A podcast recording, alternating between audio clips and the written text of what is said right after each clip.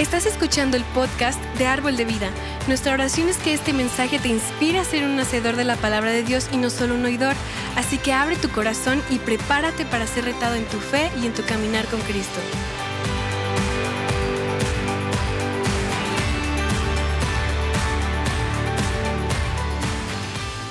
Y estamos en la semana número dos de una serie de nueve partes sobre las bienaventuranzas, ah, que es la, más o menos que es la primera parte del sermón más famoso de Jesús, el sermón de monte. No sé cuántas personas han escuchado este término, ah, pero Mateo capítulo 5, 6 y 7 nos dan este hermoso sermón de Jesús que dio, ah, que dio en la ladera de una montaña.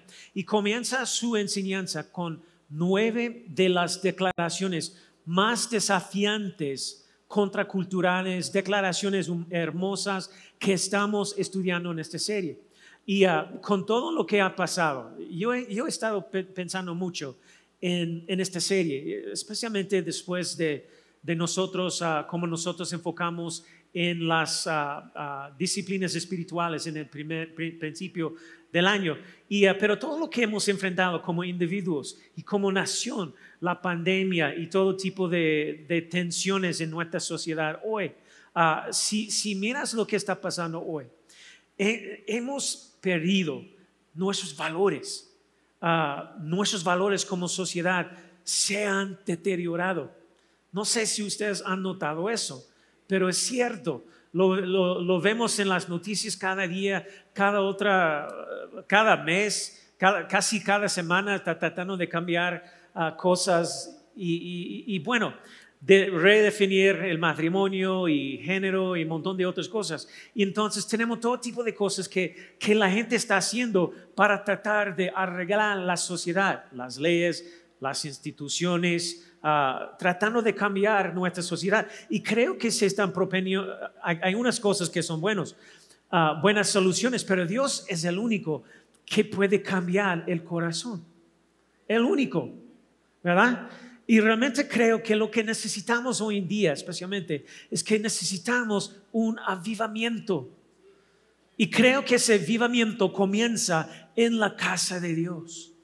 Con nosotros, tiene que empezar en nosotros con nosotros, porque el plan de Dios es que obre en un grupo de personas llamados su iglesia. ¿Y dónde está su iglesia? Amén. Él, trabaja dentro de nosotros y al igual que Jesús, Jesús vino y no solo enseñó principios, sino que los encarnó, ¿verdad? Y por eso la gente se sentía tan atraído por su, su personalidad como por sus principios. Y, la esperanza que Dios tiene para todos nosotros es, es que su iglesia sea transformada a la semejanza de Jesús. Y cada uno de nosotros queremos ser más y más como Jesús. Queremos responder como Jesús. Queremos vivir como Jesús. Queremos, queremos tener la misma actitud que Jesús. Y, y segundo de Corintios, capítulo 3, dice que nos, nos estamos volviendo más y más como Él de una manera incremental la, escritura dice, literalmente dice de gloria en gloria. Ah, es lo que la Biblia dice. Y de eso se trata esta, esta serie. Y mi oración, mi esperanza es que comencemos a encarnar estos principios para que comencemos a, a, expresar su amor y bondad al mundo. Y eso es lo que nuestra sociedad necesita hoy, ¿verdad? cambiar. Necesitan saber de lo que nosotros sabemos, que hay una paz y una alegría que no depende de este mundo. Una paz y una alegría que no están basada en las circunstancias del momento o, del día. Entonces, ah, si estaba con nosotros la semana pasada, nosotros comencé la serie dándoles como más o menos dos observaciones sobre las nueve bienaventuranzas. Y unas que todas comienzan con la palabra benditos o bienaventurados o dichosos, depende en, la traducción. Y esa palabra es una palabra interesante en estas nuevas bienaventuranzas, porque la mayoría de los eruditos bíblicos dicen que en, el texto original ah, de esa palabra es la palabra felicidad. Y hay un poco de confusión con eso porque la mayoría de la gente piensa en la felicidad en el sentido secular o terrenal. Es algo así como, ah, bueno, estoy feliz cuando estoy feliz y no estoy feliz cuando no estoy feliz. Se basa en las circunstancias. Esa no es la felicidad bíblica.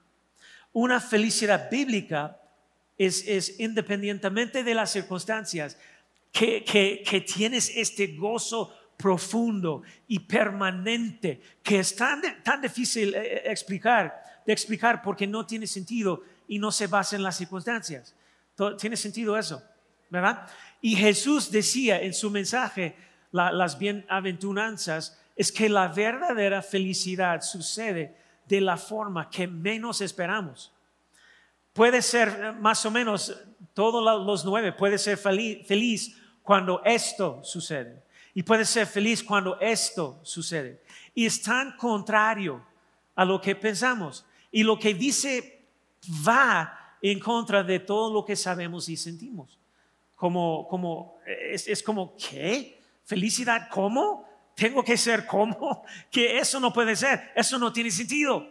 Es lo que pensamos. Y la segunda observación de las bienaventuranzas es que todos terminan con, esto será tuyo, esto te pertenecerá.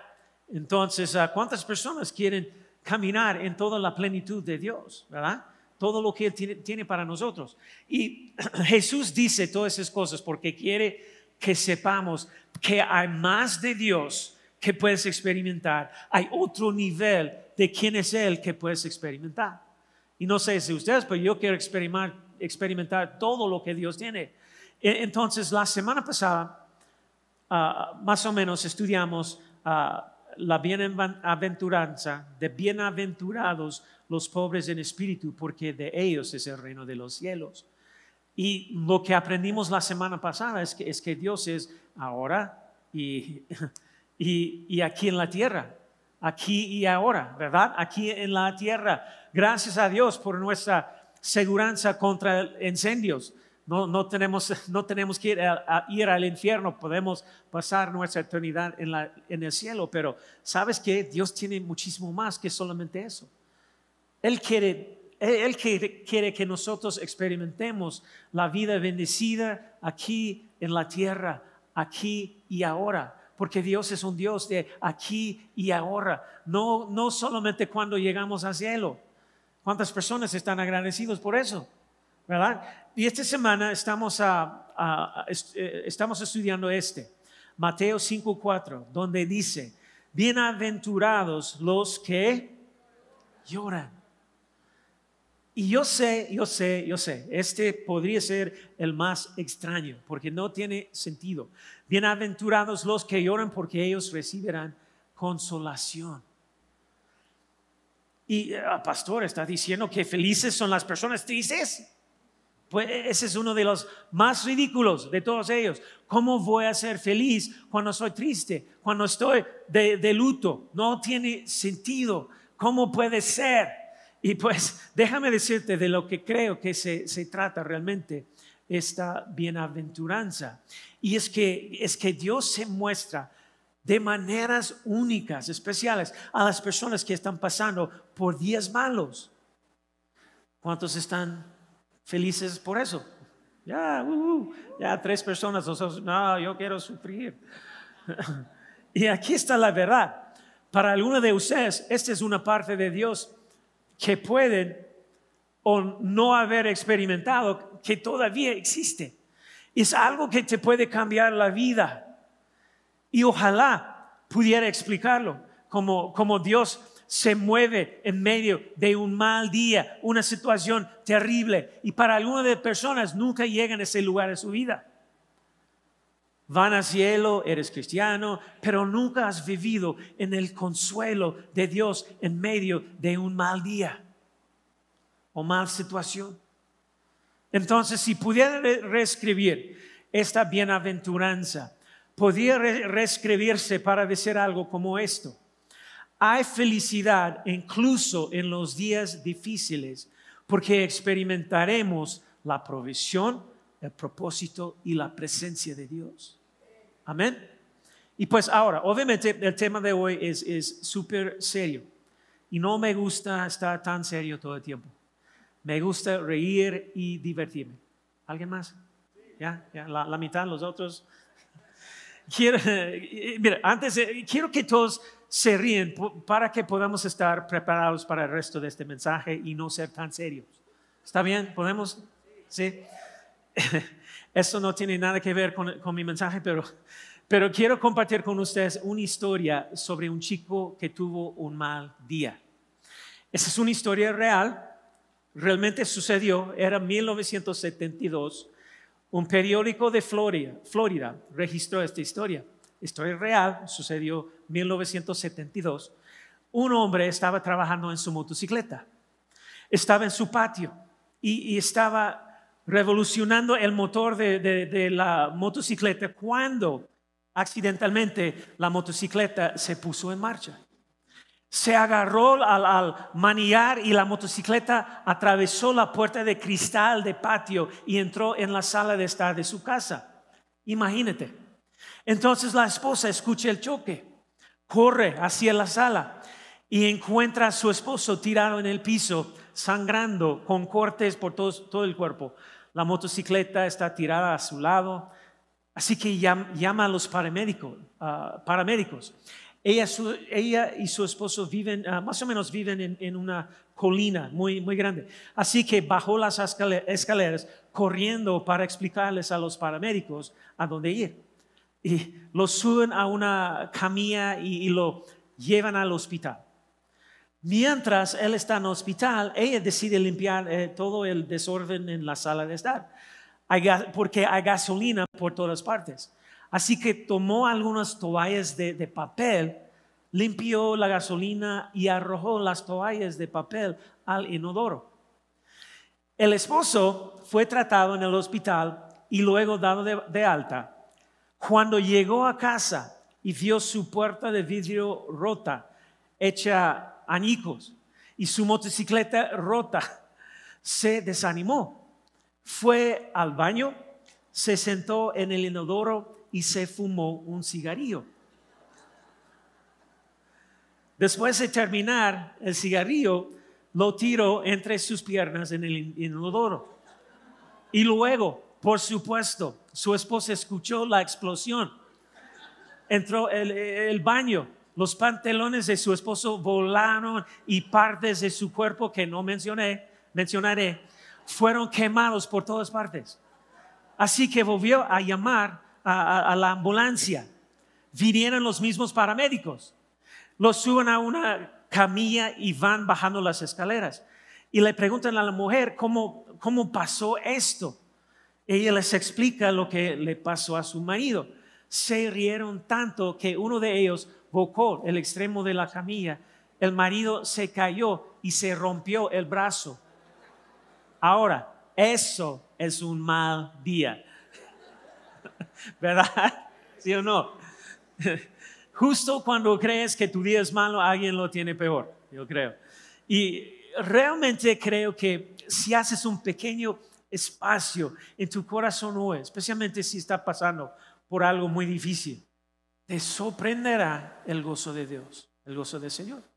Te vas a sorprender con la paz de Dios. Y quiero que lo experimentes.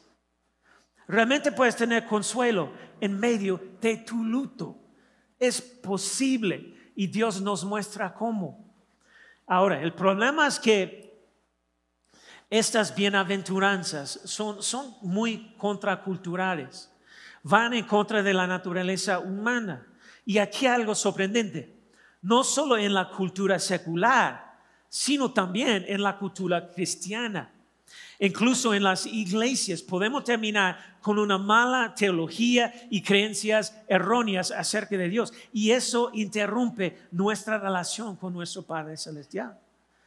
Y si crees que la fe te promete que no tendrás dolor ni problemas en la vida, puedes decepcionarte mucho de Dios, ¿verdad?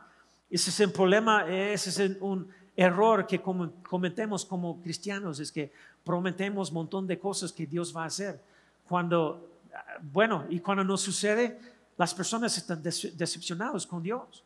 que, ah, sabes que él no eh, me importa y, y ah, eh, no funciona, no, eh, nosotros simplemente son hormigas en la tierra y Él es ahí en el cielo haciendo su cosa. De hecho, te, te, voy a dar tres cosas, tres puntos de vista que tratan sobre este tema.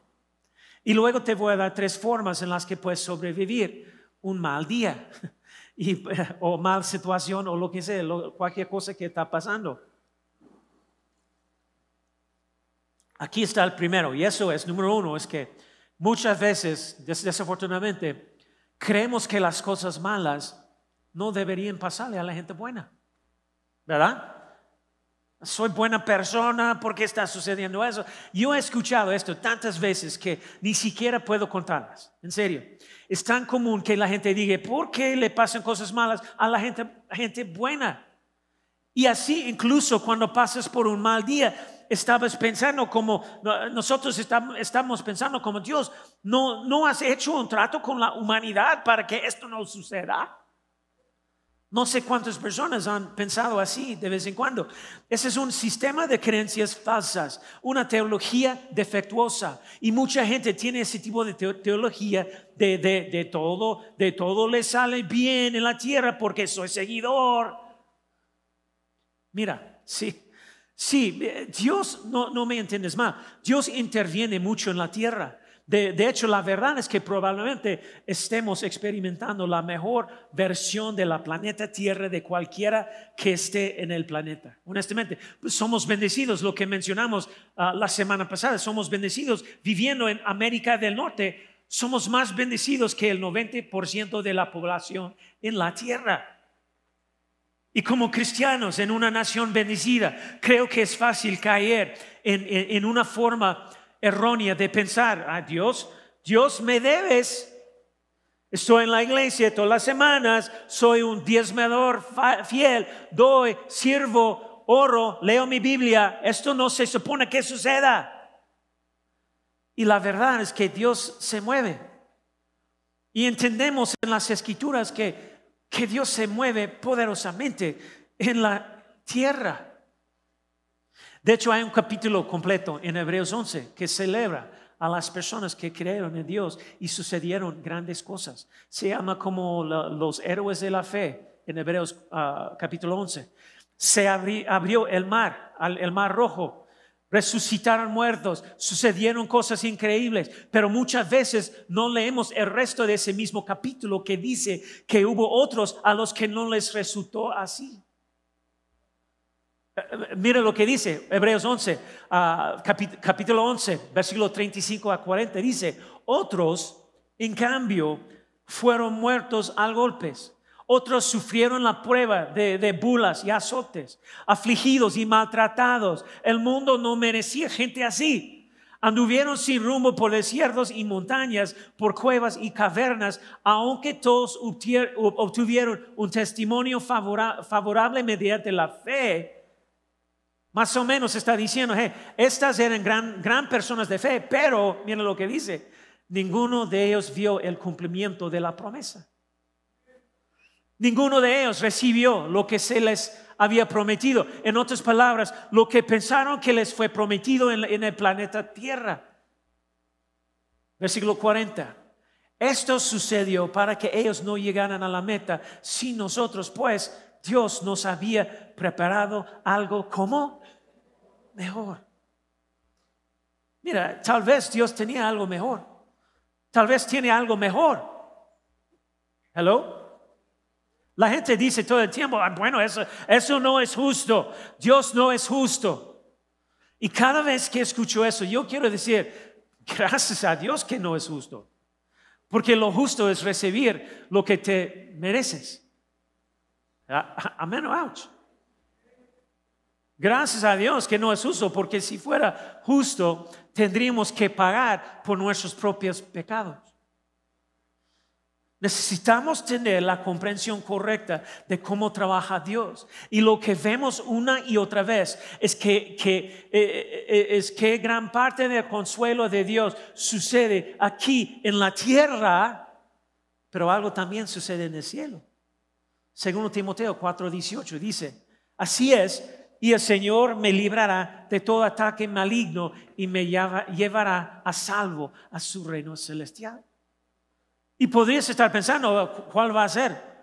¿Me va a liberar, a rescatarme o me va a llevar sano y salvo a su reino celestial? La respuesta es sí y sí.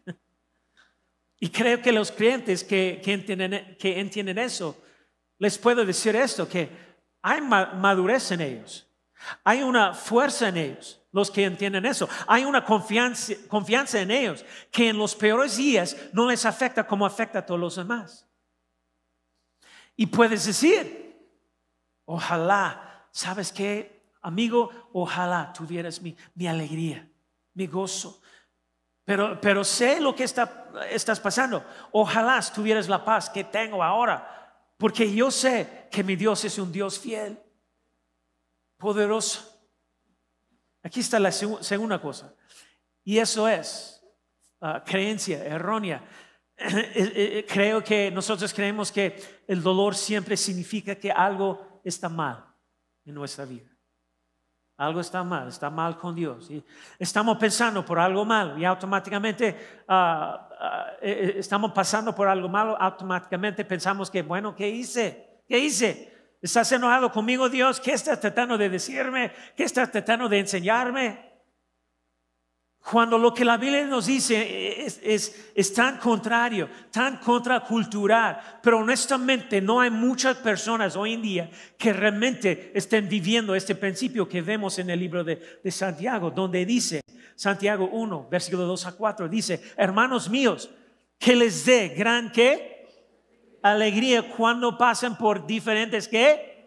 Pruebas. Ay, no sé tú, pero nunca veo gente que dice, ah, yeah, sí. Oye, ¿qué pasa? Ah, estoy pasando por una prueba en este momento. Estoy tan emocionado, muy feliz. Nadie hace eso, nadie. ¿Verdad? ¿Sí o no? Nadie. Nadie. Pero los creyentes maduros, los creyentes que en medio de, su duelo son consolados y saben que Dios está haciendo algo, que Él no, no creo, eh, mira, que Él no creó el mal día, sino que lo usará para algo bueno. Es lo que la escritura nos dice. Y ellos tienen esta habilidad de saber que en medio de esta prueba Dios está desarrollando algo, produciendo algo en nosotros. Versículo 3, mire lo que dice. Pues ya saben que cuando su fe sea puesta a prueba, producirá en ustedes, ¿qué? Firmeza. Y cuando se desarrolle completamente la firmeza, serán perfectos y maduros sin que les falta qué? Nada. Yo quiero vivir así. Una prueba, debería ser mi actitud. Y ahora, ¿te gusta o no? Dios es un desarrollador, un productor. Déjame decirlo de esta manera. Él está más interesado en tu carácter que en tu comunidad. Uh, ah, no, pastor, ¿por qué dijiste eso? Él está, él está más interesado en el carácter, en tu carácter, que en tu comunidad. Y si no te acostumbras a eso, no vas a disfrutar tu caminar cristiano, tu caminar de fe. Y por cierto, antes de juzgar a Dios, tú eres igual. ¿Cuántas personas tienen hijos? Ya, casi todos. Y, por ejemplo, no, no, no te levantes por la mañana y, entras en, su habitación de, de sus niños. Y oigan, niños, quieren dormir hasta tarde o quieren ir a la escuela, está bien, yo quiero que yo quiero lo que sea que te haga feliz. No, tú estás como saca tu trasero de la cama ahora mismo. ¿Sí o no? Y ay, no quiero, papá. No me importa lo que quieres, sale de la cama. Otras veces, ¿verdad? ¿Sí o no? Y pues tú, tú has hecho eso. ¿Por qué? porque tú sabes que la escuela es buena para ellos. Sabes que levantarse en la mañana es bueno para ellos. Sabes que no dormir todo el día es bueno para ellos, ¿verdad? Es como nosotros buscamos a Dios todo el tiempo, Dios, no me estás haciendo feliz.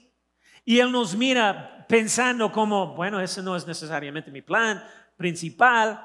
Estoy tratando de desarrollar algo en ti. Y miren lo que dice la escritura, y cuando se desarrolle completamente la firmeza, serán perfectos y maduros sin que les falta nada. Algunos de ustedes que oraron, Señor, dame todo lo que tienes. No quiero que me falte nada. Y, Dios dice, oh, oh, oh, bueno, abróchase el cinturón. ¿Verdad? ¿Sí o no? Es como es Dios. Primera de Pedro capítulo 1 versículo 6 a 7. La escritura dice, así que alégrense de verdad. Les espera una alegría inmensa. ¿Dónde? Aunque tiene que soportar muchas pruebas por un tiempo breve. Dice, versículo 7, estas pruebas demostrarán que su fe es auténtica. Está siendo probada de la misma manera que el fuego que el fuego prueba y purifique el oro aunque la fe de ustedes es mucho más preciosa que el mismo oro. Entonces su fe, al permanecer firme en tantas pruebas, o, podemos decir, en medio de ese mal día, mal situación, les traerá mucha alabanza. Y traducido en el idioma original, eso literalmente significa que, trae satisfacción dentro de ti, que es difícil de describir, porque sabes que Dios está trabajando.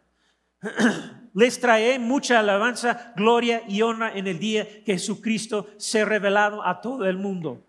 Amén. Y eso significa cuando estás con gente perdida.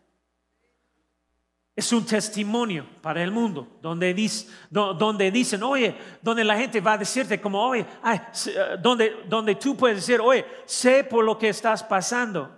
O las personas van a, van a decirte, oye, sé por lo que estás pasando. ¿Y cómo estás bien en medio de eso? No entiendo. ¿Cuál es el secreto? Y luego puedes decir, ojalá tuvieras mi paz. Ojalá tuvieras mi alegría. Yo sé que hay muchas personas aquí y viendo en línea, muchas personas que, que, se han enfrentado a situaciones trágicas eh, con familiares, seres queridos, lo que sea. Y, sabes que la, psicología nos dice que hay básicamente seis etapas de duelo verdadero. El primero es, número uno, es como shock. Shock. Si has pasado por algo trágico, recibiste esa llamada telefónico y hay un factor de, shock, sorpresa en ello. eso en realidad es increíblemente peligroso si lo estás pasando solo. Es la verdad. Y luego pasas del shock a la pena. Y la pena ahora, estás triste, estás llorando, estás de duelo. Que por cierto, esta, esta no es una mala etapa, es una mala etapa si permites que esa pena te abrume. Es lo que dice. Y para muchas personas van más allá de simplemente, de, simple duelo al, al hiperduelo donde ahora puede ser un lugar donde el enemigo puede crear un daño emocional grave en, tu alma. Y tenemos que tener mucho cuidado con, el dolor. Y Isaías 53, la Biblia dice que Jesús fue un varón de dolores. Entendió el dolor. También dice que lloró por la muerte de su amigo Lázaro, si recuerda la historia. El dolor es una reacción normal. Pero si no lo manejas correctamente, pasa esta tercera etapa del dolor o pena. Es decir, ahora estás luchando. Vas a luchar. Así que ahora estás enojado con Dios, estás enojado con la gente, tienes amargura y falta de perdón hacia otra persona. Y todo el mundo suele pasar por estos primeros tres, pero pocas personas pasan por los siguientes tres te les voy a dar. Porque si tú lo permites, tú también puedes pasar esta etapa que es entrega o rendición. Aquí es donde llega este punto en el, que no puedes vivir en tu dolor para siempre. Y te das cuenta de que tienes que dar un paso de fe y decir, Dios, aunque no sé lo que estás haciendo, yo voy a confiar en ti de todos modos porque eres un Dios maravilloso y luego nos rendimos a Él. Estoy seguro de que hay alguien aquí hoy. estás en estas primeras tres, tres fases. Y tu única esperanza, el único camino hacia la paz es rendirte. Puedes vivir en esas primeras tres fases todo el tiempo que quieras. Pero si quieres volver a experimentar la paz, tienes que terminar en rendición. Porque una vez que te rindes, Dios dice como, está bien, está bien, Jeff. Empecemos a trabajar dentro de ti. Y eso es lo que la Biblia llama la santificación. Y luego pasas a esta fase final. Ahora, ahora, ahora estoy usando lo que he pasado para ayudar a alguien más. Y este, esta fase se llama servicio. Y es por eso que los que lloran aún pueden ser consolados. Aquí está la tercera creencia errónea que tenemos sobre este tema y es, creemos que sabemos lo que es mejor. Uh, aquí está el problema. Le estamos dando instrucciones a Dios, diciéndole qué hacer. Dios, lo estás haciendo mal y, y voy a orar de nuevo hoy y te digo, necesitas hacer esto, esto, aquello, porque no lo estás haciendo bien, Dios.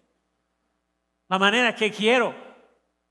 Es como aquellos de ustedes que son un poco mayores en la escuela secundaria conocieron a este chico, realmente pensaron que era el chico más guapo del planeta y oraron, Señor, lo quiero, él es el chico con el que me quiero casar.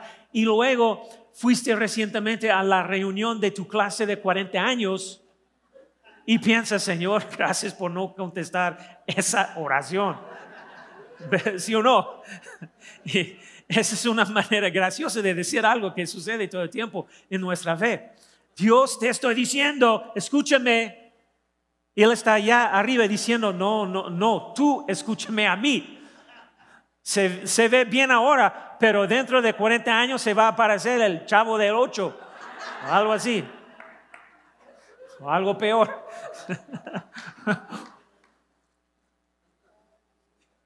¿verdad? Amén out. Creemos que sabemos mejor. Cuando la Biblia, cuando la Biblia dice, en Isaías 55, 8, 9, dice, el Señor dice, mis pensamientos no son como los de ustedes, ni tampoco mi manera de obrar. Porque así como el cielo está tan arriba de la tierra, de igual, manera mi manera de obrar es tan diferente a la ustedes. Mis pensamientos son más altos que los suyos. ¿Verdad? Escuchen, las personas maduras que van del duelo al consuelo creen esto. ¿Cómo me consuelo en medio de mi, mal día, mal situación? O lo que, yo he estado con familias que han perdido un hijo, un adolescente, un trágico accidente o, cáncer o algo mal. Y siempre, siempre es, es difícil saber qué decir. No sé cuántas veces yo he entrado en pánico preguntándome, ¿qué digo? ¿Qué debo hacer? yo no tengo una respuesta. Y hay un verso que he usado a menudo, que un amigo pastor compartió conmigo, y dice esto en Isaías 57, versículo 1. Está muy bueno. Dice, la gente buena se, ¿cómo? Muere. Muchas veces los justos mueren antes de lo que llega su hora. Dice, pero a nadie parece importarle el por qué. Tampoco se lo preguntan a sí mismos. Parece que nadie entiende que Dios los está protegiendo del mal que vendrá. Mira, no me entiendes mal. Necesitas saber que Dios no lo causó, pero Él puede usar esas situaciones. Dios no causa accidentes. La Biblia dice que toda buena dádiva y todo don perfecto solo proviene de quién? Dios. Él ni siquiera es capaz de hacer el mal. Dios permite que pasen ciertas cosas, no, no interviene en todo lo malo que pasa porque, porque en esta tierra pasan cosas, accidentes, enfermedades, malas decisiones de otras personas. Vivimos en un mundo caído. Y Dios está allí y quiere que sepamos, oye, no tienes idea de lo que estoy haciendo en esta situación. Y cuando la gente quiere saber, yo no tengo la respuesta. No lo sé, pero yo sé que Él sabe. Y cuando llegas a conocerlo, estarás bien con lo que te diga. En serio, Pero en este momento, esta situación, vas a experimentar a Dios de una manera que nunca antes lo habías experimentado, porque Él está contigo. Pase lo que pase, Él estará cerca de ti. Esa es su promesa. Salmos 34, versículo 18. Dice la escritura, el Señor está cerca de los que tienen quebrantando, quebrantado el ¿qué? corazón. Él rescata a los de espíritu destrozado. Porque hay otra presencia de Dios reservada para los quebrantados de corazón. Hay otra experiencia como cristiano que ni siquiera has experimentado antes. Si lo buscas, ahí estará. Te prometo que su presencia estará contigo de una manera increíblemente especial en ese momento. ¿Cómo podemos pasar de, duelo al consuelo? Con la perspectiva correcta de la tierra y de quién es nuestro Dios. Y si simplemente das este paso de fe hacia un nivel más profundo de su Ah, de, cristianismo, tú también puedes experimentar esto. Así que hablemos de algunos pensamientos prácticos ah, sobre lo que podemos hacer para caminar en el consuelo de Dios en medio de nuestro mal día, nuestro mal momento, situación. Así que ahora estás, ah, así que ahora eh, estás teniendo tu peor día. ¿Qué haces? Y quiero que escribas tres frases la próxima vez que tengas un día muy, muy malo, yo quiero que hagas tres cosas. Segundo de Corintios, capítulo 1, versículo 3 a 5, dice, alabado sea el Dios y Padre de nuestro Señor Jesucristo, Padre misericordioso y Dios de, de, toda, ¿qué? Consolación. ¿Quién nos consuela en toda, todas nuestras tribulaciones? Sé que, yo sé que no sé por lo que estás pasando en, esta, en este momento. Pero, eh, pero este es el apóstol Pablo hablando aquí. Y no creo que haya nadie en el planeta que lo haya pasado peor que Pablo. Si conoces la historia de Pablo, su, su vida. Él ha tenido más días malos que nadie aquí. Dios puede consolarte. Pero miren lo que dice, ¿quién nos consuela en todas nuestras tribulaciones? Para que con el mismo consuelo que de Dios hemos recibido, también nosotros podamos consolar a todos los que sufren. Sé que no queremos enfrentar, sé, sé que no queremos enfrentar esas cosas, pero son inevitables. Y la esperanza de Dios es que Él puede usarte a ti tú que has pasado por algo terrible, Él sabe que puede consolar a otros a través de ti. Tú puedes traer a Dios a, su situación para que puedan encontrar un consuelo que va muchísimo más allá de lo que jamás conocerán sin Él, porque nos, nos impacta de manera diferente al mundo que el mundo, los creyentes, ¿verdad? Versículo 5, pues así como participamos abundantemente en los sufrimientos de Cristo, así también por medio de Él tenemos abundante qué? Consuelo. Porque tenemos a Dios de nuestro lado. Tenemos el consuelo de Dios. Y ahora podemos consolar a otros con el mismo consuelo que hemos recibido. Él va a usar tu dolor. Segundo de, Corintios 1, 8 a 11, dice, hermanos, no queremos que desconozcan las aflicciones que sufrimos en la provincia de Asia. Estábamos tan agobiados, bajo tanta presión, que hasta perdimos la esperanza de salir con vida. Él estaba listo para tomar su, su su vida. Nos sentíamos como sentenciados a muerte. Pero eso sucedió para que no confiáramos en nosotros mismos, sino en quién, quién, Dios, que resucita a los muertos. Él nos libró y nos librará de tal peligro de muerte. En, en Él tenemos puesta nuestra esperanza y Él seguirá librándonos. Mientras tanto, ustedes nos ayuden orando por nosotros. Así muchos darán gracias a Dios por nuestra causa del don que se, se, nos ha concedido en respuesta a tantas oraciones. Tres cosas cuando estás teniendo tu mal día. Número uno es vuelve a enfocarte en lo que está sucediendo en ti, no a ti. Cuando pasas por un mal día vas a tener que reenfocarte. Tienes que respirar y decir, si algo me está pasando, Dios quiere hacer, algo en mí. Pero eso, como dice, pero eso sucedió para que no confiáramos en nosotros mismos, sino en quién? Dios que resucita a los muertos. Entonces, aquí está la pregunta. ¿Qué está tratando de enseñarme Dios?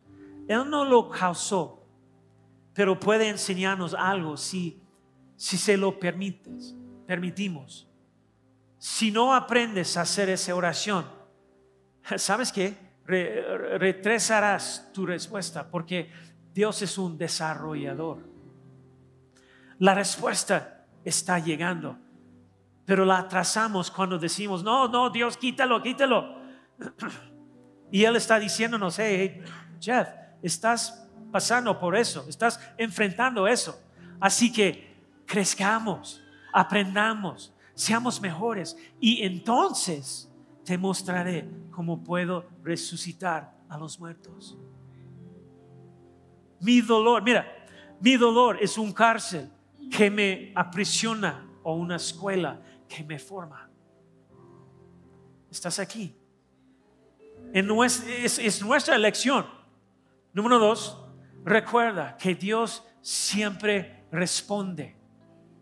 Segundo de Corintios 1:10 dice, Él nos libró y nos librará de tal peligro de muerte. En Él tenemos puesta nuestra esperanza y seguirá, ¿qué?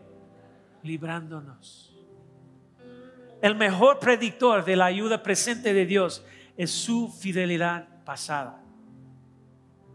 Mira, sean cuales sean tus experiencias en la vida, Dios siempre gana y está de nuestro lado. Voy a enfrentar algunas cosas, pero Él está conmigo. El luto y los días malos no me impactan como, como al mundo. Yo sé algo que el mundo no sabe. Apocalipsis capítulo 21, versículo 3 y 4 dice, oí una potente voz que provenía del trono y decía, aquí entre los seres humanos está la morada de Dios. Él, él, campará en medio de ellos y ellos serán su pueblo. Dios mismo estará con ellos y será su Dios. Él les enjugará toda lágrima de los ojos. Ya no habrá muerte ni llanto. Eso es nuestro tema de hoy ni lamento, ni dolor, porque las primeras cosas han dejado de existir. Ah, y aquí está el último. Cuenta con relaciones sólidas. Y recuerda, recuerda que dijo, según Corintios 1:11, mientras tanto, ustedes nos ayuden orando por nosotros. Él estaba pasando por situaciones, situaciones, pero él tenía la amistad y, de convivencia y personas de fe en su vida. ¿Y quiénes, quiénes ustedes? Que dice, mientras tanto, ustedes. ¿Quiénes ustedes aquí? Él está hablando de la iglesia de Corinto en ese momento. Pablo está diciendo, oye, iglesia de Corinto, mis amigos, mis compañeros, nunca hubiera sobrevivido a esto sin ti, sin tus oraciones, sin tu ayuda. Hay tantas personas, personalmente, hay tantas personas en mi vida que puedo decir lo mismo, oye, nunca hubiera hecho esto sin ti. Nunca podía haber hecho esto sin ti, sin tus oraciones, sin tu fe, sin tu ayuda, sin tu amistad. Mis relaciones, mis relaciones sólidas, personas de fe en mi vida. Es por eso que tenemos grupos de vida, porque necesitas gente como Pablo. Él tenía una iglesia orando por él y necesitas Tú necesitas un grupo de personas que oren por ti y estarán ahí para ti en tu mal día. Y honestamente necesitas ser esa persona para las otras personas en tu grupo. Amén. Esperamos que hayas disfrutado de esta palabra. Puedes encontrar más mensajes e información sobre nuestra iglesia en www.arboldevidaleon.com. Queremos invitarte a que nos visites en Boulevard San Juan Bosco 3026, Colonia Cañada del Refugio, o vernos en nuestra página de Facebook Iglesia Árbol de Vida. Una vez más, gracias por escucharnos.